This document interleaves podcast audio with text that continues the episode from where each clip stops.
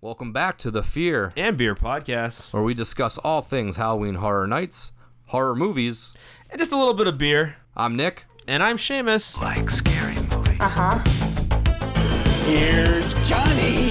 It's alive. It's alive. It's alive. You miss me. Aren't you drinking?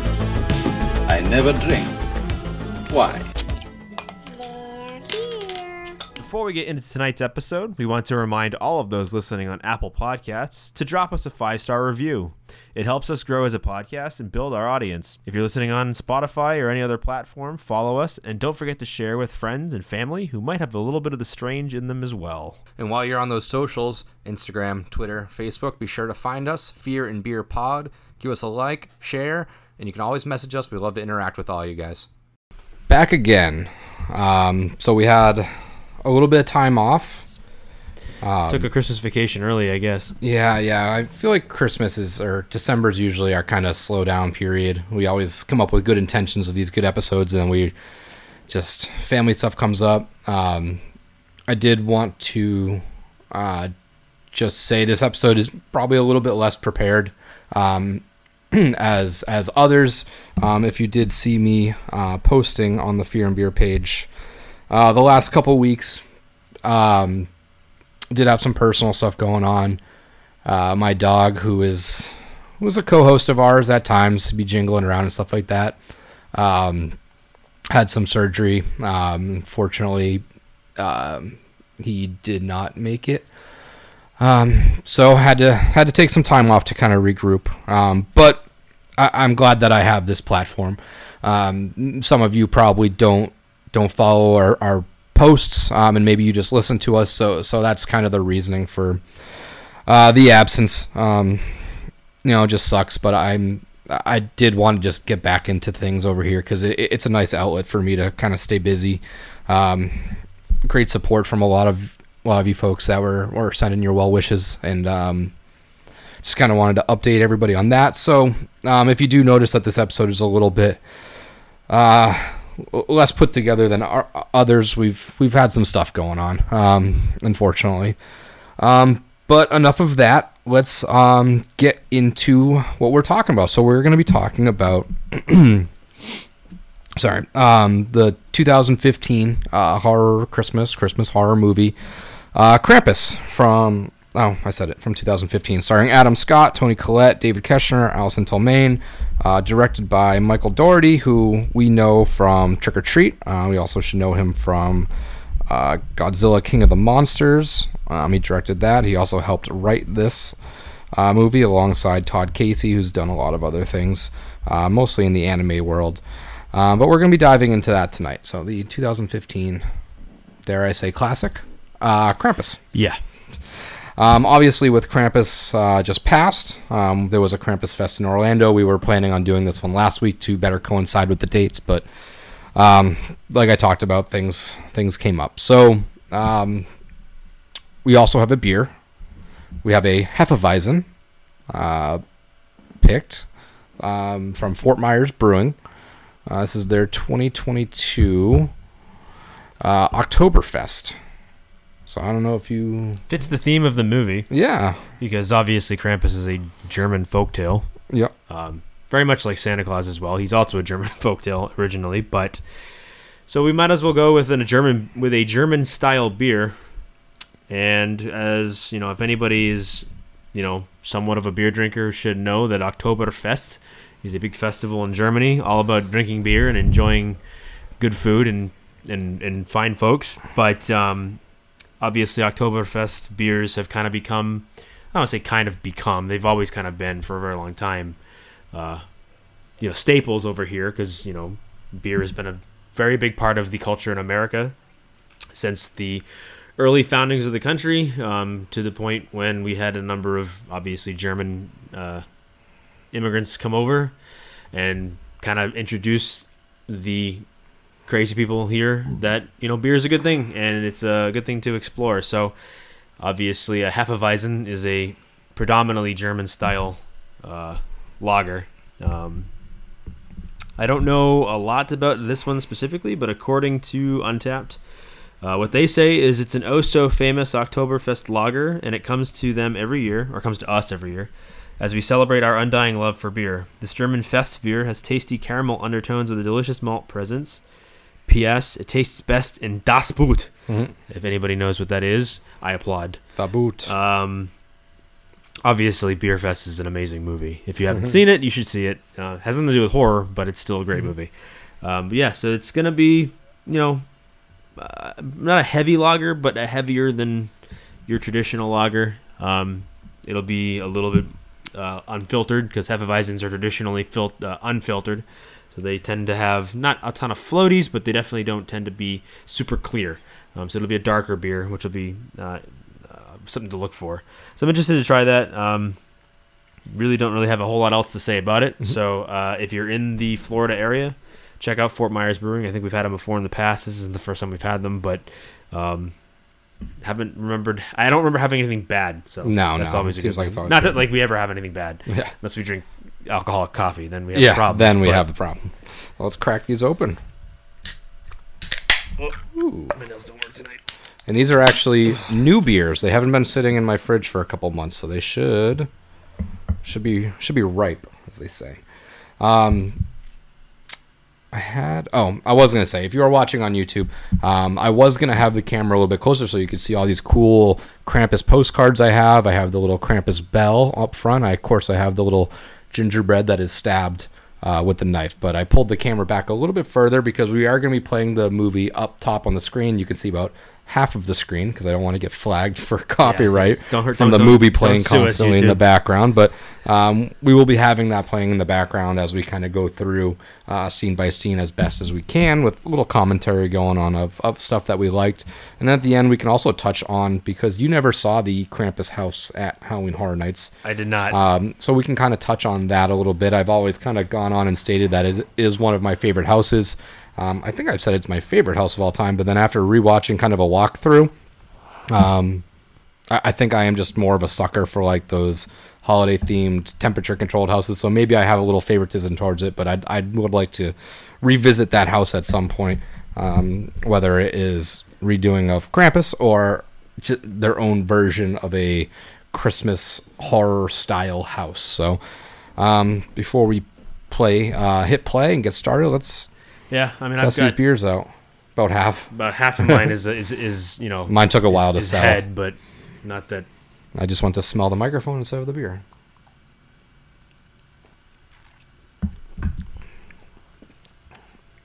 Yeah, it's more Hefeweizen than like an Oktoberfest. Yeah, it's a traditional Hefeweizen for the most part. I mean, they call it Oktoberfest probably more so because of the event. Just granted, I think we also we put a lot of stock in Oktoberfest as like Sam Adams fall flavor Oktoberfest, which is definitely more of a fall beer than just the traditional Hefeweizen or German style beer. Yeah. So when you say Oktoberfest, a lot of times you think of that. Whereas Oktoberfest is really just a festival. It's a term they use to frame the time period. So it could be any style really. But I think generally they're typically Hefeweizens or, you know, some sort of German lager. And it's good. I like it. It's tasty. Definitely lighter than I expected it to be, but it's not bad. I expected, like we were saying, I kind of definitely have that, it's not really a bias, but a presumed notion that it would have been like that brown fall style thing, but it is a Hefeweizen, so it's more Hefeweizen than it is Oktoberfest. So if you're getting it expecting that Oktoberfest, don't expect the Oktoberfest, because you're going to get pretty much just kind of a traditional, very weedy Hefeweizen, which is good. So nothing against that. So let's hit play on this movie. Let's see if it starts behind us. Oh, and it's going to give me the little Blu-ray combo ad first. We're going to get all the don't steal this DVD or else we'll put you in jail kind of nonsense, but let's get into this. So I guess before we even like dive in scene by scene, do you want to go through like, do you have first impressions of this? Do you remember? Did you rewatch it recently? So I didn't rewatch it this week before the episode, but I've seen it a couple of times now. Obviously, as Nick well knows, I saw it for the first time this year. Oh, yes. You're right. I forgot about that. I'd never actually sat down and watched it. And I think part of it is just Unfortunately, life catches up with you, and it's really hard to sit down and catch up with every movie you missed. And as soon as you miss one, like 6 months later, it's forgotten. It's one of those movies where I always said, since it dropped back in 2015, that, oh, I want to watch that movie. I want to watch that movie. And eventually you just forget because there's so many other things that happen in life and come up in life, and especially just movies in general. There's so many new movies that come out. So I kind of just put it on the back burner and never decided to go back and watch it until probably a couple months ago when I finally sat down. It was on Peacock, and I was like, you know what? Let's throw this on. I've got nothing else to watch. So I threw it on. I watched it. First time I watched it, really enjoyed it. Second time I watched it, maybe a little less so, but still, it's a fun movie. Yeah. I don't have bad things to say about it. There are some things where it's just, it feels a little a certain way for me, and again, we've talked about kind of like how I look for certain things in movies. I think there are better Christmas horror movies than this one, but again, this is also, I think, dare you say, potentially a classic at this point. Yeah, because it's just been out for a while. It's one of the first ones you think of when you think of Christmas movie or Christmas scary Christmas movies, movie. Yeah. A movie you can watch at both holidays. I guess is the best way to put it. Can you watch this movie at Halloween and at Christmas? So yeah, there's just a few others that I think I prefer, but it doesn't make this one bad by any means. No, I think, and it's fun too because it's like it is a different take. You know, normally like. You know, when we look at those quintessential Christmas horrors, you automatically think like Silent Night, Deadly Night, where it's like, oh, serial killer slasher, put him in a Santa suit, theme it around Christmas, call it a day. Yeah, that came from a time period where they had to turn every single holiday had to be turned into some sort of slasher movie. And not to say that some of those movies are bad, but some of them are bad. But they are pretty bad, anyways, and. You have to be able to find the humor in it to find enjoyment out of it. Obviously, with like Silent Night, Deadly Night, like we reviewed that one last Christmas. Was it last year we reviewed that, or the year before? Might have been last year. I think it was last year. I think we all generally like liked it for what it was. Yeah, it's a fun movie to watch. It's a little weird, and I think it does try to take itself a little too serious. Whereas a movie like this knows exactly what it is. It's half comedy. It's a well-made. Goofy horror comedy, and I think it works, especially when you've got guys like David Koechner and Adam Scott, who are quintessential comedy actors. They're not Parks and Rec and The Office, like Anchorman. That's, exactly. So that's what you think of them for when you think of those two actors, and then you've got, of course, Toni Collette, who is the kind of being the horror queen, the scream queen now. Yeah, the new age horror queen. Scream queen because she's not even like a screamer. But she's just so good, and she raises the level and the bar of all these movies that she's in. That traditionally you should just be like, it's gonna be some cheesy horror movie, meh. Bad acting. But like when you have like Toni Collette in it, and she just raises the bar and makes it that much better. It's like, wait, we can make horror movies with actual actresses that can actually act. All I can say is Hereditary is one of the best horror movies of the last 5-10 years, and she's the reason why. So yeah. Not only, but she's primarily the reason why. So this movie was released on December 4th, and it was originally going to be November 25th, but they did move it up so that it would coordinate with Christmas, with Krampus, which is the December 5th. So the intro of the movie, opening scene, kind of the slow motion worst of Christmas. You get all the gift buyers, the naggers, the people. Oh, the opening scene is so good. Pushing around with like the cheerful holiday music playing, it's fighting like, over toys. What's that Arnold movie? Oh, Jingle All the Way. Jingle All the Way. It's basically he got tools. Yeah, get the mailman.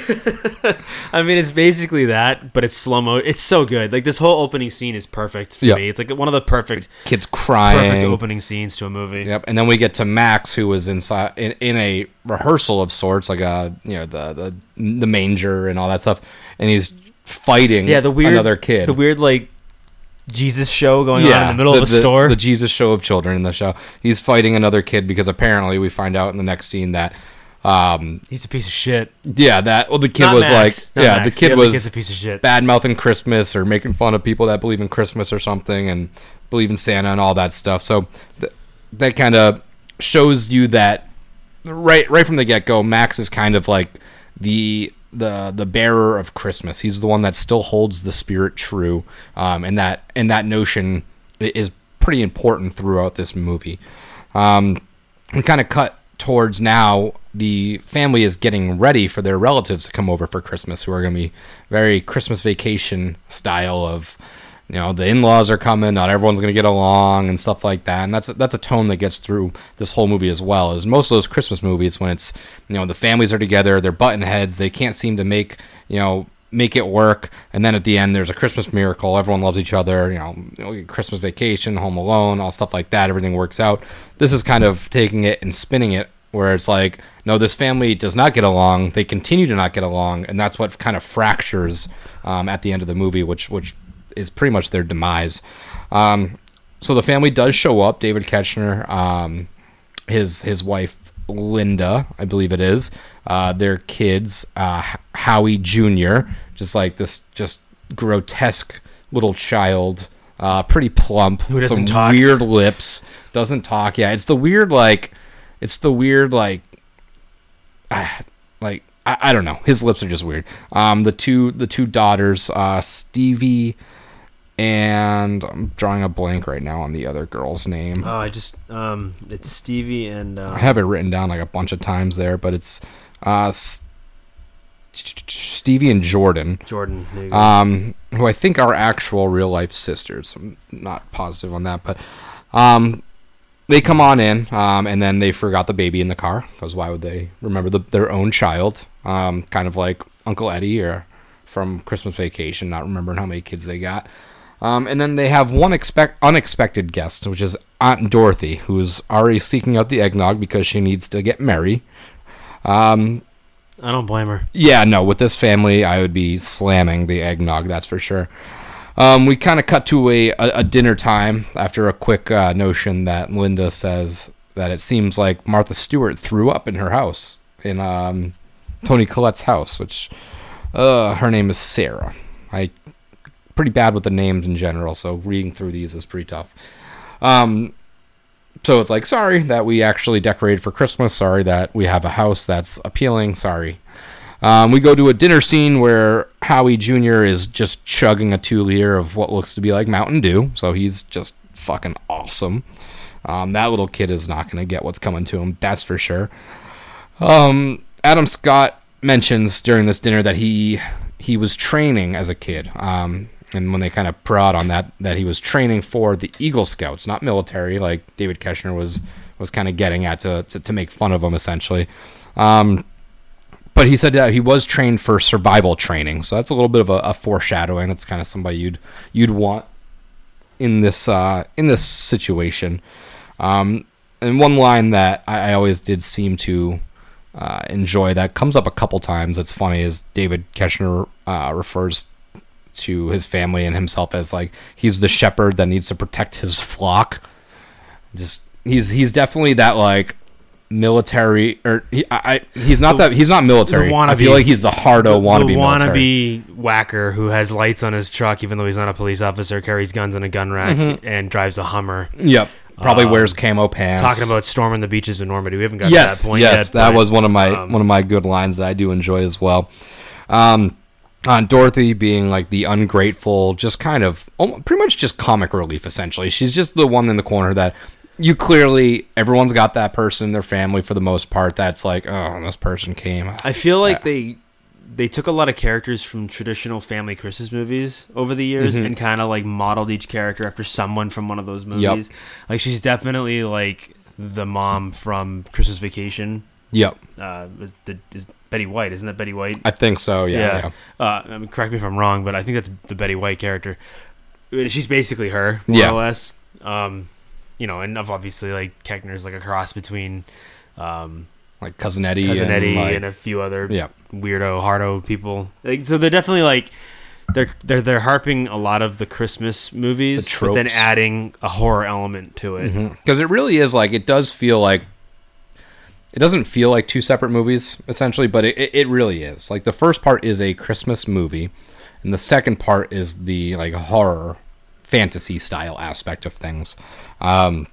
So Aunt Dorothy asks who doesn't cook a ham, and then Tony replies with, "Oh, I thought you needed a break from hot dogs and mac and cheese," which kind of a dig at the in-laws or the aunts and uncles. The sister, because that's the poor sister. That's the Uncle Eddie. Like we said, this is the Uncle Eddie clan that live in a trailer. You can only imagine like they're like just like Vegas Vacation or the irregular Vacation. Like, you go there and it's just wasteland and something about the microwave dinging and making Eddie's head go off.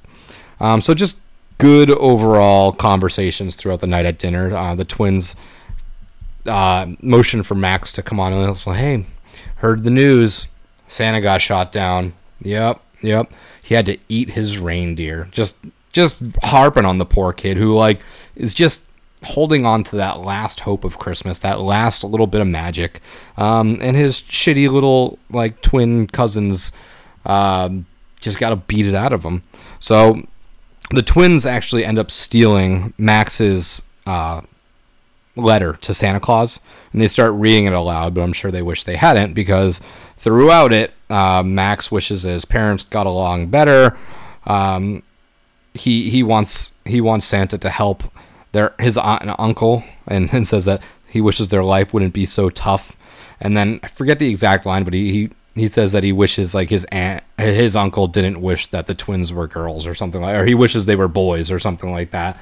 That's when they kind of stop reading the letter, and it's like, my dad doesn't wish I was a boy. Yeah, it's like, she doesn't say what he wrote out loud. She just kind of reads silently and goes, hey, my dad doesn't wish I was a boy, or something like that. And then at that point, Max kind of flips over the table or rushes over to them, takes the letter, starts fighting. Just a great start to the family staying in. I don't mean to cut off, go back. You did mention the whole sister thing, but the real life sisters, mm-hmm. You're half right. Okay. One of the twins or sisters is actually the sister of the cousin girl, Beth. Okay. She and her sister were playing cousins in this movie. Gotcha. Because I thought there was something like that. So you're like, you were on the right track. Right. I just happened to be reading through some of the trivia on it. So good. Just I like that, because I like having the random trivia facts throughout. Max rushes upstairs, and that's where Adam Scott kind of comes in like, hey, bud, I can't really fight everybody. And he's like, why? Like, pretty much just essentially like, why do we have to put up with them?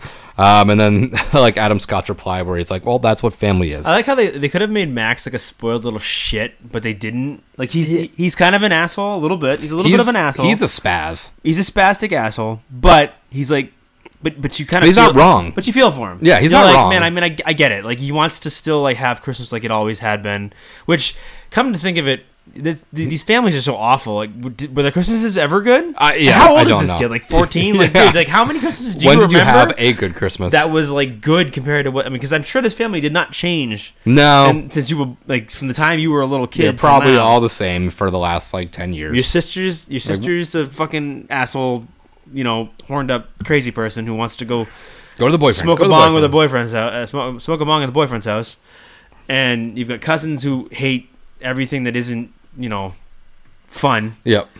They just want to wrestle and shoot stuff. I can't imagine your Christmases were that much better than they are ever right now. But, ever. No. But hey, you know what? I get it. I get where you're coming from. Yep. Adam Scott refers to family as people you try to be friends with even though you don't have a lot in common. He's like, well, that doesn't make sense. So, well, I wanted Max, it makes you work harder to find what you do have. I just wanted Max to be like, Dad, you didn't defend me at all down there. You told me to stop fighting. Yeah, they're over here like humiliating me in front of the entire family. Mm-hmm, mm-hmm. No big deal though. So that's kind of the end of the first night. So we wake up the next morning. I believe it's morning, but all the power has gone out overnight. The lights are off. I think the heat is off. The electricity, phones, everything's kind of killed. And it's blizzarding outside. But then there's somehow like a snowman mysteriously out in the front yard, which none of them built. Creepy snowman. Max makes note of that. And everyone else sort of dismisses it, because at this point, that's sort of the least of the worries. And there was a knock at the door. And it's the DHL delivery man who's dropping off a package. And as they open the door, there's a big sack, like a Santa sack outside. You're full of gifts. Yep. And then the family's like, or Aunt Linda answered the door and was like, well, what is this? Well, I don't know. The boys in brown must have dropped it off, obviously referring to the UPS driver. But they pull the sack in, and they don't really make note of it too much after that. Like, I feel like it just kind of got brushed to the side. Yeah, they don't make a big deal about it. I think it's one of those things where we're, as an audience, we're supposed to just pick up on it and go, that's probably not a good thing. We shouldn't bring that in the house. No. and they do anyways. Because I remember visibly saying out loud, because I do this. Like, what the hell I react that? By myself, and you know, when I'm alone watching movies. And I said, like, don't bring that in the house. Yeah. And you brought it in the house. All right, probably not a good idea. You are. But yeah, it's definitely not like it's not alluded to in any way until obviously when shit kicks off and it becomes a little crazier. But yep. So Beth decides that she needs to leave to go check on her boyfriend, who's only a few blocks away. The parents agree and tell her, you know, pretty much get back in an hour, because at this point, other than it being a crazy blizzard, there isn't really much going on. They did. I don't know if they make note of it yet, but I think it was around this time where they make note that like all the neighbors are essentially gone. So and so's in Florida, so and so's in Mexico. So being kind of alone at that point, that aspect of things wasn't abnormal. They weren't, their neighbors weren't home to begin with, so seeing nobody out doing stuff isn't like a cause for alarm or anything like that. So she walks out to go to her boyfriend's house, and it slowly gets darker, and then you can kind of hear voices around. You hear some bells and thudding, and then a giant horned creature lands on top of one of the houses and then jumps to one of the other. So she kind of sees it, freezes up, and starts running. She comes up onto the DHL van with the delivery guy, and he's frozen inside. One of the only actual death in this movie. Real spoilers, death, essentially. Spoilers. Yeah. She hides under the car, but then Krampus, essentially Krampus. We know it's Krampus now. I mean, you'd have to not know that, but you see his little horned feet kind of walking around the car, and he leaps away. And then all of a sudden, there's like a little Jack-in-the-Box playing Silent Night, and then it opens, and out comes, we don't know, because it cuts to like an aerial shot of the van rocking and Beth screaming. So at that point, we are assuming that Beth is done for, but the family has no knowledge of any of that yet. More and more snowmen are back popping up around the house. But there's no cars, there's no people, anything outside. So like I said, the neighbors are gone, but still no cars driving by would probably leave me a little suspect, even like from being up north when we have blizzards. We're used to them, so like you still see people, you especially see plows. You see plows going constantly. So to not see a plow would be a little alarming. But it's now dark out, and Beth is not back yet. So they decide that they need to go use Howard's Hummer for what he refers to as a recon mission, because of course he does, and of course he has a Hummer. Douchebag. Yeah, he definitely such a tool. I think these are some of the things that we've already kind of talked about are some of the reasons why I don't hold this movie as in high esteem as some people do. I think his character is so cliche. It's very that cliche. It's like almost cringe. It's almost cringe to watch. And I don't like, I understand like you gotta kind of make the dichotomy of the two families, but like you're harping so much on that, you know, that typical hardo uncle who thinks he's, like we talked about already, who thinks he's like in the military or was in the military, even though he wasn't or whatever. Even if he was, he's still that hardo. Like, I have to be hard for the sake of being hard, and I have to talk these about... These colors don't run. I gotta talk about penises and farts and guns, and, like... It's just...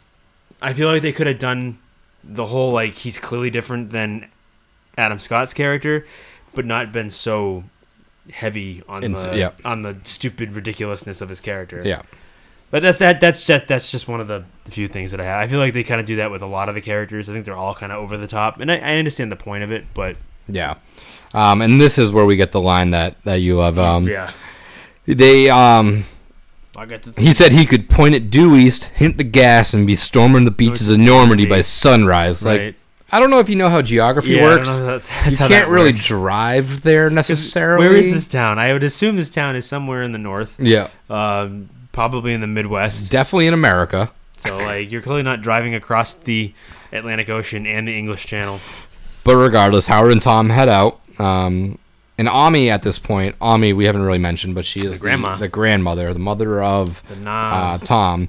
The German And she's pretty cautious at this point. She seems a little off, but she doesn't want them to go out. She's the one stoking the fire almost immediately, and like you kind of know right from that she's in the background doing stuff, and you're like, huh, yeah, you know what she's doing. You know she's important to the story in that sense, especially because she's speaking to Adam in German, and you know this movie's about Krampus, so you're like, all right, so obviously she's got a past. Yep. And she's stoking the fire and kind of quietly, like, and I remember watching that part of the movie where they start kind of getting a little more concerned. The daughter's on home. She's stoking the fire, and I see her do that, and I go, she's doing that because she knows what's happening. Yeah. She's already aware of what's going on. She's planning. Yep. And she knows that that's where they kind of come from. So you have to keep the fire hot. To keep the fire hot, so that way you keep, you know, the evil fucking gingerbread cookies out of the damn fireplace. But yeah. While Howard and Tom are driving, they make no global warming my ass. It's negative 20 degrees outside. Don't necessarily know if that'll affect again that too much, I don't think he understands science, but again, that's the part of the character that I can't stand, is that he's just so over the top. He's so unbelievably like red state hardcore hardo. Yeah. And I'm not even trying to get into politics, but I'm just saying, like, as a character build, as a very vapid, shallow character, he fits the bill. Yeah. Nothing to say against David Koechner. He's a funny man, but like he could play this character to a T. But that's exactly it. So like, that's, I don't want to get back on this, but like if they had picked someone completely unexpected to play that character, it would have been better. Like, at least if you gave me somebody like who would have been unrealistic, great, playing an unrealistic character, that would have been fine. No, who would have been great? Danny McBride. Yeah, he would have been better. He would have been funnier. They probably couldn't, because they had to keep this at a PG-13. They probably wouldn't have been able to put him in it, but he would have been better than David Koechner. But I'm even thinking like someone like, give me like Rick Moranis in his prime, like the little nerdy guy who comes in, just like a hardo, and you're like, clearly he's not. Yeah. Clearly, like, at least then at that point, it's absurd for the sake of being absurd. Yeah. I don't know. I feel like it was too easy to even if you flipped like Adam Scott and Koechner. Yeah. If you did it that way, that would have been even better. Yeah. But you know, neither here nor there. It's just that was the direction they chose, and they went to it. Right. So. While they're driving around, they kind of come across a snowplow that is stopped in the road and seemingly vacated. Yep, there it is. Up the road a little bit. They see the light flashing. Yep, so they see the lights going. They kind of go up to it. There's nobody in there, but the keys are in the ignition. There's presents on the seat. They notice that the windows is smashed, and of course, David Koechner being the idiot character goes, "Oh man, the guy must have been flying out." And that kind of goes into Adam Scott saying, "No, the window's smashed." In. Yeah, something hit the window, it went in. So, like, there's clear difference. The guy didn't go through the window. Something came in through the window itself. And they look across the street to a house, and the house is just completely ransacked. So this is when Howard goes to the back of his Hummer and unloads his shotgun, and then gives Tom a gun as well, because, of course, Howard's got, like you said, a gun rack that is just at the ready in the back of his Hummer, while he's going to Christmas Vacation in the suburbs. Sure. It kind of jumps back and forth now at this point a little bit. So we're back at home, and there's a little creaking on the top of the house. And then Toni Collette says that it's squirrels. And then everyone's like, in a blizzard? Yeah. Squirrels running around in a blizzard? Sure. And then there's a giant thud. And that's when everyone gets really concerned. And Toni Collette replies again with, "See, I told you, squirrels." And at that point, this is where Ami looks up the chimney, like sticks her head into it, looks up it. And at that point, that's when you start really going like, okay, she's onto something that we aren't necessarily picking up yet. So she's kind of, like you said, she's the one that holds the backstory, and maybe she's just holding on to it in hopes that this is just a blizzard. Maybe that was a tree fall. You know, like trying to look past some of the negatives and be like, hey, it could not be. It could be not Krampus. It could be something else. But we don't know. So Tom and Howard are now entering that vacated house, and that's where Beth is supposed to be because we see a picture on the floor, I believe, of Beth and her boyfriend from like prom. But everything in the house is covered in like frost. Everything's like the picture frames have frost on it, everything. And there's a gingerbread man with a knife, just like this guy right here, stuck into the fridge, and Howard kind of looks up to inspect it. There's a giant hole in the wall, and they respond that a gas line must have blown. But there's also two giant hoof marks on the ground. And, of course, Howard knows from his hunting experience that it's either a goat or an elk. But Adam Scott replies with, like, well, what kind of goat walks on its hind legs? So it's definitely, like, you know, David Koechner's Howard does have some information, but Adam Scott's definitely the intelligent one that looks at it and doesn't just dismiss the fact that, yeah, those are definitely, like, goat or elk hooves, but why is there only two of them? You know, that he's the one that questions a lot of the information that Koechner puts forward. And then all of a sudden we hear a scream, and it's from Beth. So they head towards that area where they hear it, and they try and brave off the dark, and it gets darker and colder, and the snow is up to their calves. So they're just kind of trudging along. And then all of a sudden, Howard is bitten by something. Something is growling and pulling him back, and it's under the snow, and Tom pulls him out. They start shooting into the snow, and whatever it is kind of rushes away. So you can see the snow burrow away in like a snake pattern. They rush to the Hummer because his leg got chewed up by whatever is in there. But then the Hummer is stripped. It's on fire. It's completely smashed, like something very big jumped onto it. So then they have to run back to the house. We do cut back to the house now, just as Sarah, Toni Collette's character, was getting worried, saying that they need to go out look for them. But right as she's about to open the door to leave, they burst in with maybe a jump scare, something that's just weren't really expecting the two scenes to collide so quick. But, of course, they come busting in, screaming. His legs all cut up and bleeding. The children are there. Everyone's screaming. And they have to instantly try to, like, downplay the situation in front of them. There's a baby involved in all this, too. Yeah, well, we probably forgot about it just as much as their family forgot about it. I did notice that one of their... That was forgotten in a truck. Yeah. One of their notes... there wasn't many notes on this movie, but one of the notes was to make the baby cry less. I guess audiences don't want to just see babies crying the whole time. They don't put a baby in the movie. Yep. Because it really serves no purpose. I guarantee that's like Dougherty's like niece or his daughter or something, and they're like, we need to throw this in the movie somehow. Put the baby in, yep. So they, like I said, they try to instantly downplay the situation, and Howard says that he must have stepped on a bear trap. And then, of course, Max was instantly like, we don't have bears here. It's like, just get the kids out of the room. Let the adults deal with this, stuff like that. So the aunt takes him into the kitchen to teach him how to make like a hot like peppermint schnapps. Yep, and she lets Howie the little giving him alcohol. Have one. Yeah, clearly not the babysitter of the year award. So they're patching him up, and they're trying to kind of decide what to do. They decide that they need to stay put. They need to board up all the windows and doors. You can't go anywhere. They have, Howard says, damn near frostbite in under 4 minutes. As their faces were all completely red. So it's just, there is no way to get out. The Hummer's destroyed. I'm assuming all they have is Adam Scott's cars, but they don't go towards that option at the moment because they don't know where they would go. The roads aren't really plowed, so they can't go anywhere in the little mid-sized cars. And clearly something is out there causing a ruckus, so they got to start boarding everything up. The family's all held up now with the kids using like the last of their battery life on their iPads because, you know, they gotta be distracted. Tom and Howard decide that they need to take shifts sleeping. And Howard goes, he once again recites the shepherd line.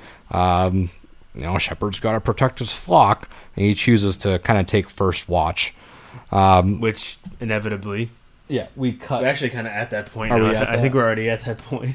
We are pretty much at that point. But... And that scene cuts directly to Howard snoring. So he... Yeah. Which, again, one of those things where, like, saw that coming a mile. Like, you know what I mean? Like, it's just one of those things where there's so many things about this movie you just see coming. And I guess that... Oh, yeah, there he is sleeping right now. To give benefit to the doubt, or give them the benefit of the doubt, that maybe that's just... They knew they were going to do that. Like, it's kind of what they're going for, but... Yep. Yeah, I don't know. It's like, he's sleeping. That makes sense. Of course he is. The fire's going out. Yep. Yep. No one's at watch. Like, Adam Scott would have stayed up. Boy Scott would have stayed up. So as soon as like the fire pretty much is essentially embers at this point, everybody's sleeping, the phone screens die, and we instantly hear like giggling coming from upstairs and in the chimney. And then a hook slowly comes down over the fireplace with a gingerbread man on it, essentially doing a recon, I guess. He's, you know, CGI, laughing, jingling the chains, making sure nobody wakes up. And then finally, Howie wakes up, Howie Jr., not Howard. And he, of course, sees the gingerbread man on a hook in the chimney and goes over, grabs it, and bites its head. Well, he's a little fat boy. Of course he's hungry. Yeah, of course he is. Because you wouldn't think twice about this weird gingerbread man thing on a hook that just mysteriously appeared inside a smoke. Again, like that, I don't know. There's so many characters who are just like, oh my god, like why? Why did he have to be like a dumb, drooling, like, it's like the kid like, from Bad Santa? You couldn't just give him a line. Yeah, give him a line. Well, it's like the kid from Bad Santa that cuts his hand making the Christmas pickle. Yeah, right. Basically. And as he bites his head, the gingerbread man wakes up and wraps him in the chain and pulls him up the chimney. And at that point, the whole collective family wakes up. And there's this kind of tug of war trying to get him back, and they pull his feet. A log during this tussle comes out of the chimney, lights the Christmas tree on fire, and at the end, they lose the tug of war, and Howie Jr. is sucked up the chimney. But I do like the one shot of Howard looking up, and the shoe like just falls and hits him in the face. He's like, "Ow!" Like it wasn't like it was just such a silent like deadpan laugh moment. I was like, oh, "Of course." Instantly Omni starts to light the fire back up and starts speaking German, saying that this is all of our fault and he's come for us. And then she tells us the story of Krampus. So this is where we get our quintessential Christmassy claymation style animation, which is... This is probably my favorite part of the movie. Yep. Which is half claymation, half... it's like stop-based animation. It's all like cardboard cutout. Like cutout animation. Yep. Yeah, it's cool. So everything is cardboard cutout during this scene except Omni, because we want her to be the focal point. But this is the telling of the story of when Omni was a young girl. The village she was in was not really cheerful anymore, and it was definitely a very impoverished country. And tensions were high, and the family was no longer a loving family. Essentially, Christmas spirit was dead. She wished not for a Christmas miracle, but for her family to go away. And in the blizzard, she got her wish. A dark, more ancient spirit than St. Nicholas came. The shadow of St. Nicholas. Krampus.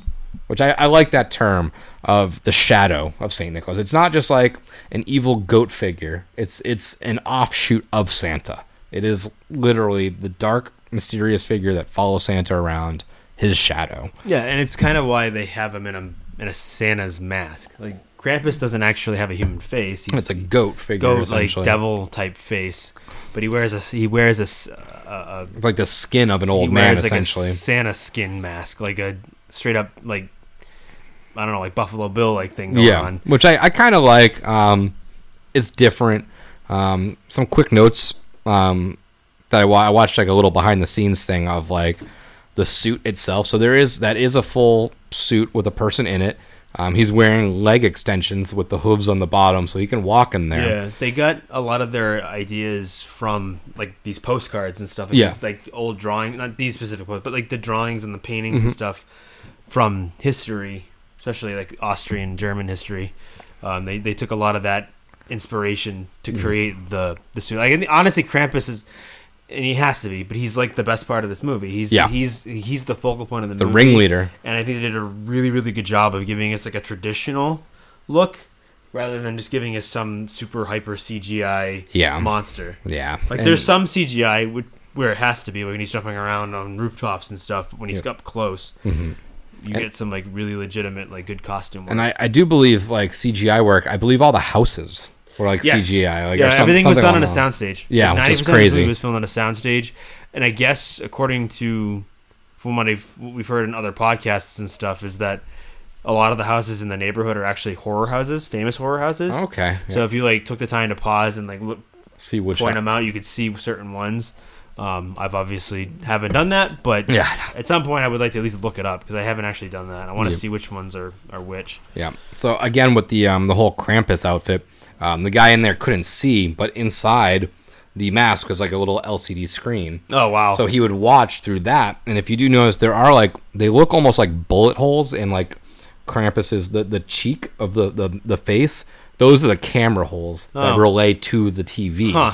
So that's how he looks at stuff. I mean, he's so hunched over that makes a little bit of sense. So it's just a little screen in there that he's looking into the screen, which is pretty fun. And then back to the little Ami story. She responds that Krampus, he came not to reward but to punish, not to give but to take. And we kind of cut back to real time where Howard calls it senile horse shit.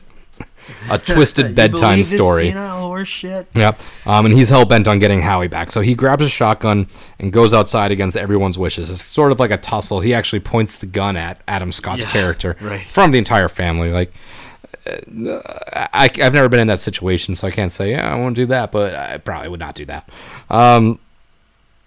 So they open the door, and then there's a lot of laughter from outside as soon as they open the door, and you can see these little creatures hiding behind the snowmen, ducking back and forth, cutting between the trees and stuff like that. We haven't really been introduced to these characters yet, so we're sort of left in the dark of like exactly what they are, but we will find out what they are shortly.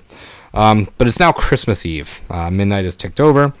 Omni tells them that it's not what you do, but what you believe. And the twins start asking, like, well, if we leave out cookies and milk, and, like, if we do, like, it's pretty much they're asking, like, can they just, like, instantly be nice to people and then, like, everything goes away? It's like, no, that's not really how it works. And then she says, Omni says something else in German, but Max can't translate this. And Aunt Dorothy looks at her and says, she knows what she said. She says, we're all fucked. And then, like, Omni, like, looks at her. She's like, yeah, I guess so. Like, yeah, pretty much. Like, it's rough probably translation, but yes. But yeah, essentially that. Like, Aunt Dorothy kind of knows what's up. Like, if I had to be somebody in this situation, I'd probably want to be Aunt Dorothy. Just drinking, no direct kids there. That would be me. Don't care. Like, I don't have to go protect anybody. I'm just here to die, essentially. I'd be hammered at that point. Fuck it. Yeah, here comes the peppermint schnapps. Linda starts going through all the burnt presents. And comes upon a jack-in-the-box. And she listens slowly as it ticks. And she's about to open it, but Sarah comes out, and they have devised a new plan of like what they're going to be doing now. So Tom says they need to get to that snowplow because the keys were still in it. They need to get in, put everyone in the car, and get out of Dodge. So the snowplow would kind of plow the roads, and the car would follow behind it. Perfect.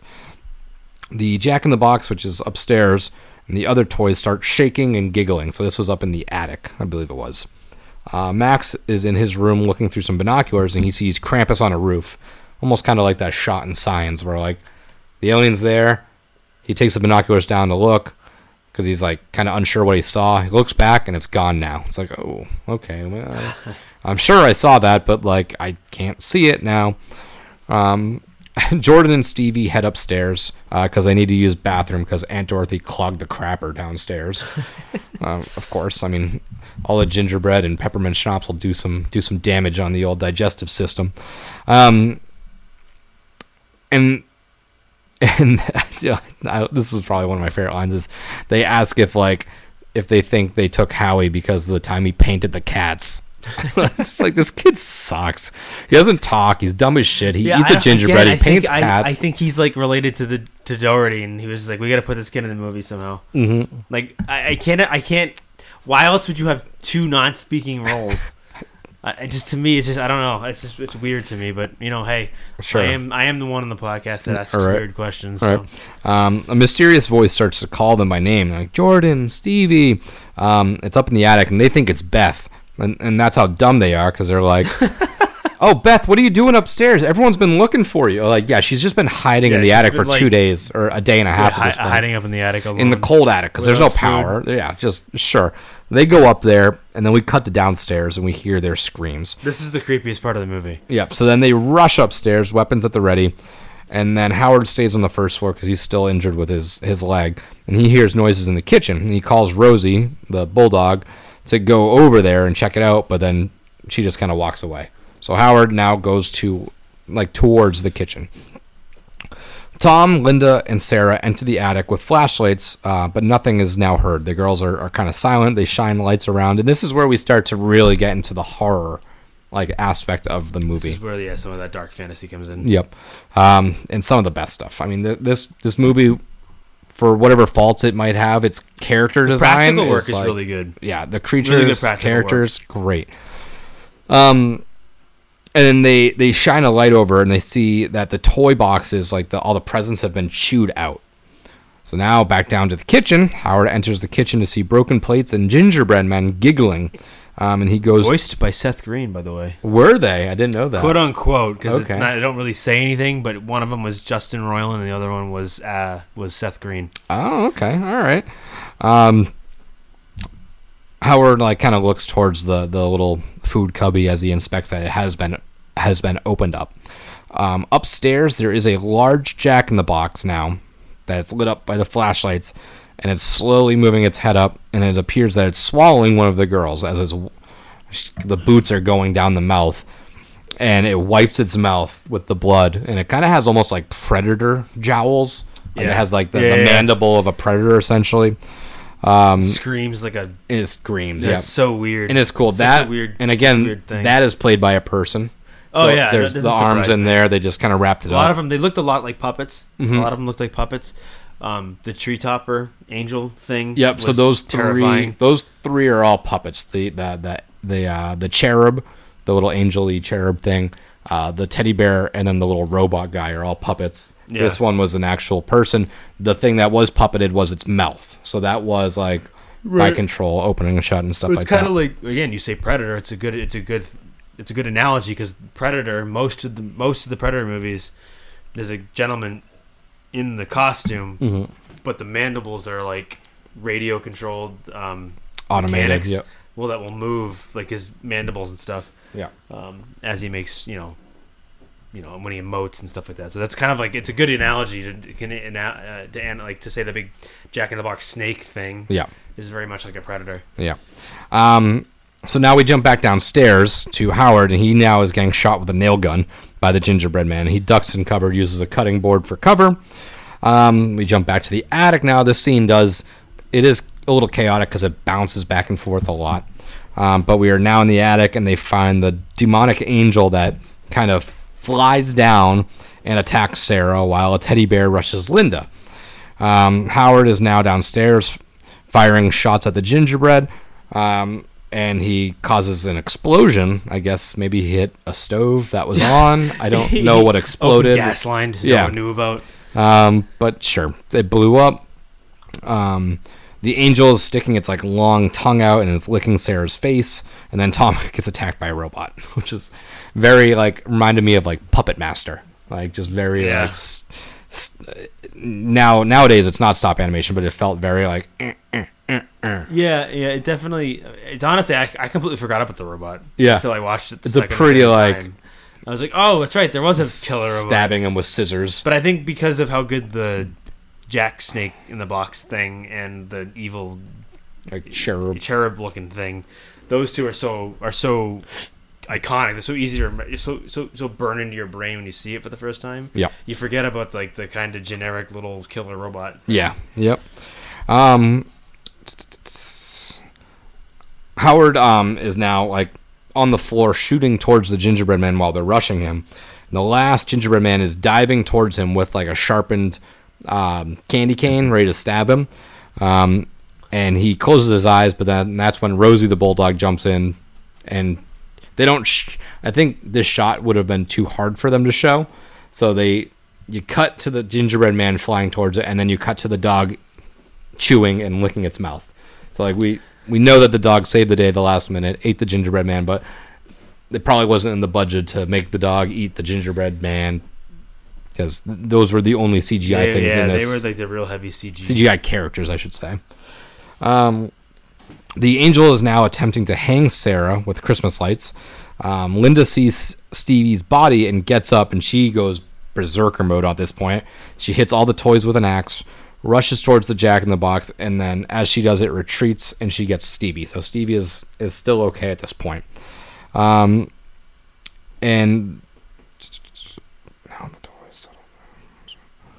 Max kind of calls for everyone, I guess, downstairs. Everyone kind of regroups in the living room, and the ceiling begins to crack. The Jack-in-the-Box falls down through the ceiling. I like the one thing. They came down and Howard's like, oh, what's going on up there or something. And she's like, I can't tell you or something. He's like, well, I just got my ass kicked by Gingerbread Man or something. He's like, I can handle whatever you got to tell me. But the Jack in the Box kind of falls down through the ceiling. Howard goes to shoot it, but then the angel flies down from the ceiling hole, and then the bear is all back again. So essentially nobody like killed any of the toys. They just kind of wounded them, they retreated or whatever, and then they came out to surprise attack later. The bear's back, and then Aunt Dorothy takes the shotgun. She shoots the bear. She shoots the angel. This is one of my favorite shots. Is she shoots the angel, and it zips right into the wreath. Oh, yeah. Sits there for a little bit, and then just kind of falls down. It's like, okay, that's fun. And then she goes to shoot the Jack in the Box, and then it starts to clap. And then at that point, you're like, oh what the fuck is going on? Like, it's not attacking. It's just like laughing, wiggling, clapping, and elves start to storm the house, and they fucking elves. So that's those creatures that were out front. Santa Claus with evil. Yep. Like they come flying across like the rooftops and shit. Yep. No, these are like evil elves. No, these are the evil ones. So they came in. The little assholes came in, instantly threw snow. I'm assuming threw snow onto the fire to put the fire out. They take Aunt Dorothy into the blizzard. They kind of wrap her up with chains. They grab the baby, and then they're cornering the entire family. And as they're leaving with the baby, Howard yells, "Fuck this twisted fairy tale horseshit" or something like that. He jumps and he grabs onto the chains, and he's pulled outside now as well. At that point, a horn sounds, and all the elves leave, pointing towards the rest of the family. So at that point, I believe it's just Tom, Linda, Sarah, Max, and Ami. Ami goes back over to the fire, and she tries to light a match to kind of leave the fire hot. And then I believe it's Old Saint Nick starts playing. It's like Up on the Roof. Yeah, it's not that song is playing, but it sounds like a slower version. So. Yeah, well, I think now that you say that, the composer of the movie basically stated that like a lot of the music and stuff that he used is traditional like Christmas carols and stuff, but he did like twisted versions of them and threw some like pagan music in on top of it. That makes sense. So they incorporated like chains and bells, and then like animal bones and animal skin drums and stuff into the score. Gotcha. Plus like choirs that were singing in different like dialects and different languages and stuff. So you might hear things like Old St. Nicholas, but like it's mixed in with a twisted version of it, twisted pagan style. Yeah, which is cool. So they're all, the whole family is now they're gonna hold on to each other, and they're gonna brave the storm, and they're slowly like single file leaving the house. And Ami is the last one, but she shuts the door and stays inside. And you hear Krampus shrieking, Tom, Adam Scott is, telling him, Mom, open the door, and they kind of have to pull him away because they know that she's staying to face Krampus to hopefully give them a little bit more time to survive. Martyring herself. Yes, yep. So everything in the house is freezing over as Krampus makes his descent through the chimney. The horns appear, the hoods, the chain, the creature slowly sticks his head out and kind of crawls out horn first through the chimney and walks towards Ami. He sticks his tongue out. His tongue was CGI. It's fun.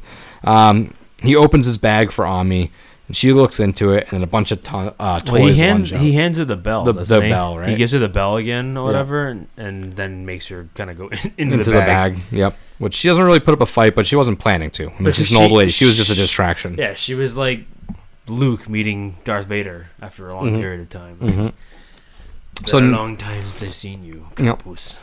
So now Tom, Sarah, Linda, Max, and Stevie reach the snowplow as the creature from earlier comes towards them, which I would have liked to seen. Which this creature? Maybe it was the Jack in Box that was like slithering around under the snow. I don't know. Oh, like the snow. But I don't know what's the snow demon thing? Yeah, so I don't know what exactly that is because we never really see it. They don't really make a point. It's almost like Tremors, and I think it's kind of what they were going for. A worm creature. Yep, was like that worm-like creature. It would have been cool to see what it was, but.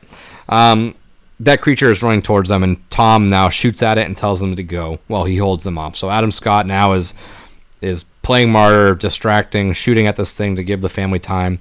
It circles him and finally pulls him under as the others kind of reach towards the plow. Just as they are, Linda now is attacked and pulled under while Sarah puts Stevie in the car. She goes back and now is also being attacked by this. So while Max and Stevie are in the snowplow, Linda, Max's mother, Sarah, Max's mother, is staring at him through the window, and she gets pulled under as well. So now it's just Stevie and Max, and the plow won't start. And of course, the elves are back. The elves start to surround the plow, and they just can't get this thing to start. And even if they could, I like how Max plays like, I don't even know how to drive this thing. So the elves pull Stevie out, but Max fights back. Max knocks the elf down, and the snow creature takes the elf and rushes away. So that's kind of why I wanted to see what that creature was, because it seemed like it was just attacking everything because it took one of the elves. Yeah. But who knows? But Stevie is being dragged away. Krampus jumps down in front of Max and drops the letter to Santa that earlier he ripped up after that dinner fight. He gives him a Krampus bell, which again, if you're watching on video, I have the little bell right here. Ooh, I just noticed that. It is broken because I dropped it. Literally just noticed you had the bell. Yeah, I got the bell. It's broken, but it's the bell. It's the same bell that Ami was given as a child. And we hear like an overlay of when Ami was saying her story, and that Max is the reminder, essentially, to keep the Christmas spirit. I kind of wanted like an alternative ending of this movie where Max doesn't like... just fuck everything up. Yeah, he's just like, all right, and then you get like old man Max. So I'm curious what would have come of everybody else had Max not got involved? Probably same fate that they say. But he's out and they're in, I guess, essentially. Yeah. So Max now still sees that, like, they're pulling Stevie. He can still hear her voice. So he chases after Krampus and the elves. And this is where I do like to see the stuff. Like, we get to see like Krampus's like super like evil sleigh. These giant horned creatures that are his reindeer, which they look like those creatures from like Star Wars, like on like Hoth. Yeah, like the Tauntauns. Yeah, they remind me of like the Tauntauns. They're headbutting each other. That's just kind of what they reminded me of. And now Max calls out to them and he says that he takes back his wish because that's just how it works, I guess. That's how it works. Krampus just lets you take it back. Yeah. He throws the bell towards them. And at that point, this like lava pit to the underworld starts to open up. And Krampus heads over towards him. Max rushes towards Krampus. The elves hold... This is probably one of my favorite parts in this thing. Is the elves are holding Stevie, opening the opening. And Max says that to take him instead. He knows that he can fix everything, so just take him instead. Krampus, like, everything kind of slows down. And Krampus, like, uses this, like, big claw thing and wipes a tear off of his face. And they start to kind of, like... It seems like they're questioning, like, should they do this? Should they not? And then they all just start bursting into laughter. And then they just push Stevie in anyways. Yeah. Just like, it's so good. Fuck you, kid. Like, you don't get to just undo this. Rubs his tear away. Yeah. And he's like, fuck you. It showed like, there's like a small sense of compassion. And they're like, psych. And then Krampus grabs Max and drops him into the pit as well. Yep. Cut to black. And then it fades to white. So... Max is falling to the red and turns to white. And then we pan inwards from the window, back in Max's room, and he suddenly screams. He wakes up. He was in the bed under the covers, and this is seemingly just a crazy dream. And outside, you can see there's houses in the snow, but it's not. There's no snowman. It's not a blizzard. It's still eerie, though. Yep. It's like eerily... Too perfect. Yeah. Yep. It almost got me. It almost was like... Oh, it really was only a dream. But then as we kind of went through, like, oh, no. Yep. No. It's something else here. Mm-hmm. He looks up to his advent calendar, and the 25th day of his advent calendar is not yet opened. So he opens it. There's a little nice picture of St. Nicholas. And he hears voices downstairs as the family is back waiting to open presents. So as he rushes down, he's greeted by Beth saying, oh, man, we never thought you'd wake up. And David Koechner's like, oh, hey, man, I thought the sugar plum fairy gotcha. It's just like a happy-go-lucky, jolly old family time.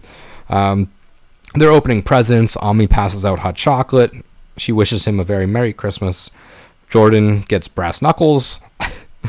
Max is just elated. He's happy. This is what he wished for. This is like in the beginning, he wished Christmas was the way it used to be, which I don't think it ever was this way, but sure, in his mind, maybe it was. Yeah, maybe. Max hugs his mom and then has a present. And it's a creepy looking present. Looks very bad wrapping, doesn't look like everything else, but nobody really makes note of it. He opens the present, which is this mysterious box, and inside is the Krampus bell.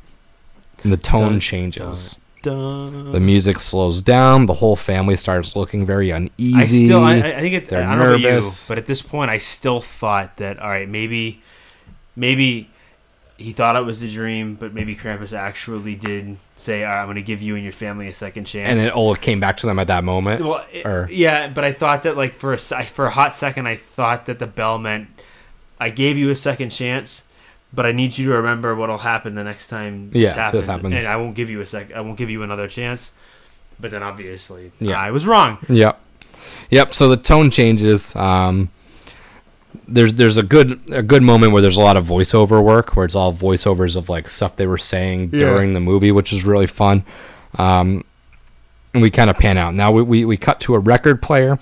The fire roars, and then we pan out through the window to reveal that the house is in a snow globe, and the snow globe is in a dark room full of snow globes. And we keep panning out until that one last jump scare with all the toys. That stupid jump scare. And that is 2015 Krampus. I love this movie. Yeah, it's fun. I can see the faults in it. I don't love it. Yep. I can see the faults in it for sure. I do enjoy it. I think it's fun. I think it's one of those movies where like I can watch it, you know, at Christmas time or at Halloween and just watch it to have some fun, to shut my brain off for a minute and just enjoy some irreverent like horror comedy, I guess. Mm-hmm. I'm not looking for anything too deep in it, and I don't think you should be to begin with. There's not much deep to look at. There's not a whole lot to look for. There's just some of the characters do make it a little bit harder for me to want to watch it again. Yeah. It's one of those movies where like you can watch it once a year. Yeah, you watch it like once a year. You watch it once because you remember, oh yeah, I gotta watch Krampus, and then you remember, oh, this movie isn't as good as I remember it being, but it's still like one of those movies where like you had to kind of have to watch. It's like Nightmare Before Christmas, where like, you have to watch it. Yeah. It's a staple. It's just like a necessary movie to watch. Yeah, no, it's on the list for sure. And I think we talked earlier about the Horror Nights house. I'm going to try to remember it. Pretty much the house, I from what I remember, is like you're walking into the house. So you enter a wintry facade. You see the house. You enter. You pretty much are just walking through the movie. You get a scene where the gingerbread men are in the kitchen. You get a scene with the attic with the toys. You get a scene in Krampus's hut with like the snow globe. You pretty much walk your way through the movie, essentially the attacks. Yeah. So it was just very fun. Kind of what I figured. There's a lot of good like little jump scares. There was a lot of elf jump scares. The Jack in the Box is there as a person clapping and scaring and stuff like that. And I think it sounds like one of those houses that like it was your Ghostbusters, it was your Killer Clowns. Yeah, it was one of those. It's one of those ones like how you feel about the movie is how you're gonna feel about the house. I don't think the house is gonna change your opinion on the movie. Yeah. Any way, I guess is my point. So it sounds like it would probably be one of those ones where it's like, yeah, that was fun. That was enjoyable. Yeah. Not my top, but no, you know, no, a fun movie nonetheless. So that is 2015 Krampus. Any other thoughts on this? I know we usually do our Fear and Beer reviews. So, for your fear ranking, where would you put this at? So my fear ranking, I'll give it a 1. Okay. We tend to find that we do a lot of movies where like it's not very scary. Yeah, no. We don't do very scary movies. And that also comes to like if you showed this to somebody else who's not as like. I don't think it's scary per se. I don't think it's scary at all. I think it has some creepy moments. I think the creature design is really good, and that's creepy. But as far as like overall scares, it's not scary really at all. No. So I'll give it a 1 for the creep factor on the creatures. Yeah, but that's probably pretty much it. I'd probably honestly, I'll put a 1.5.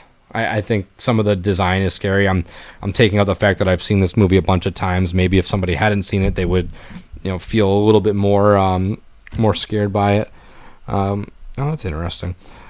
On the DVD cover, there is a like a nutcracker on the little side panel, but a character we didn't see in this movie. Yeah, so true. That would have been a cool addition. So yeah, for my fear ranking, maybe it was in a cut scene or something. Yeah, for my fear ranking, I'll give this a 1.5. Definitely not scary per se. And how about your beer ranking? How much fun you had watching this movie? Yeah, I would give this probably like a 3.5. Well, yeah, 3.5. Okay. For my fear, for my beer rating, my how much did I enjoy it rating? Yeah, like I said, I think it's a fun movie. Yeah. Not the best horror Christmas movie ever. No. Not my first go-to. Obviously, Nightmare Before Christmas would be my first one.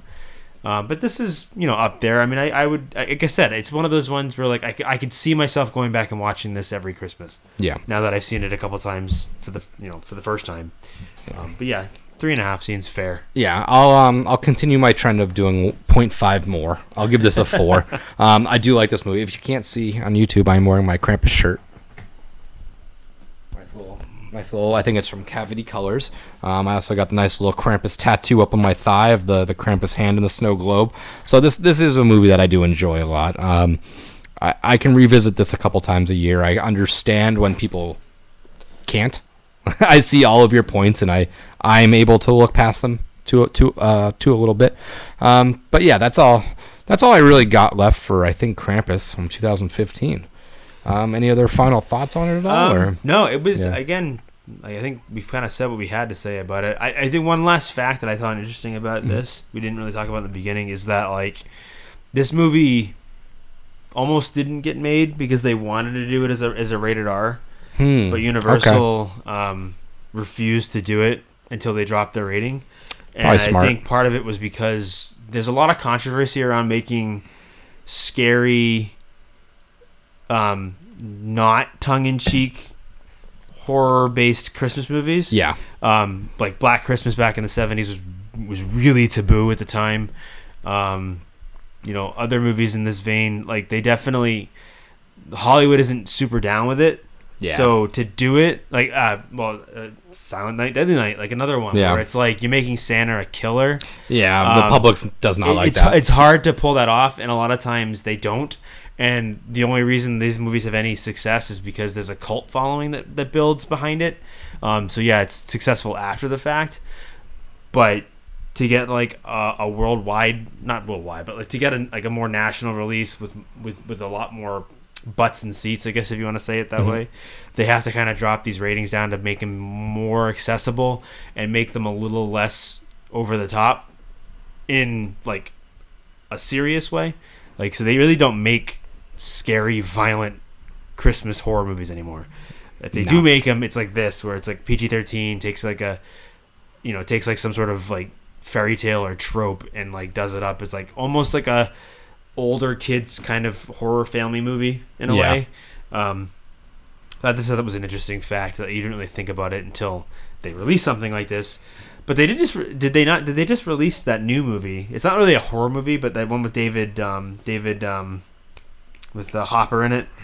Violent Night. Violent Night. He plays Santa and he kills. He's like a military Santa. I gotta see it. He fights like a bunch of like mob guys who want to like end Christmas or whatever. Yeah. But it seems again like one of those like it's kind of violent, but it's like PG-13 violence, not like legitimate serious. This is like some messed up stuff going on. Yeah, no, that one looks, and it's so outrageous that it's like if it's called Violent Night, you should know. Yeah, I do want to see that movie. I want to watch that. I'll have to check that out at some point. So yeah, that's that for Krampus.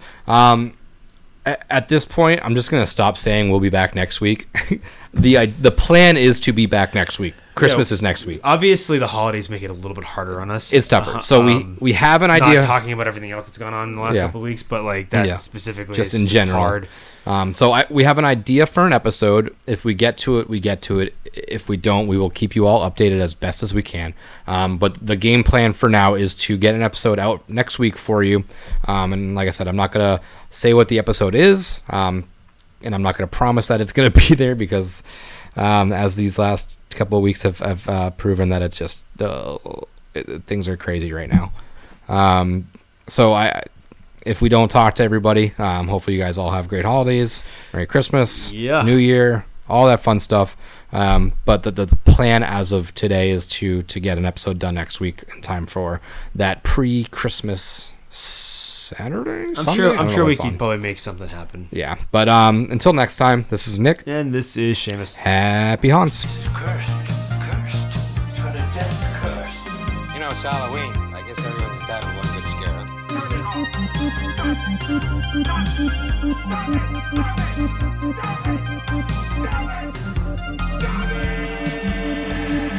And again, I would just like to thank Vampire Stepdad for letting us use his music for our intro and outro music.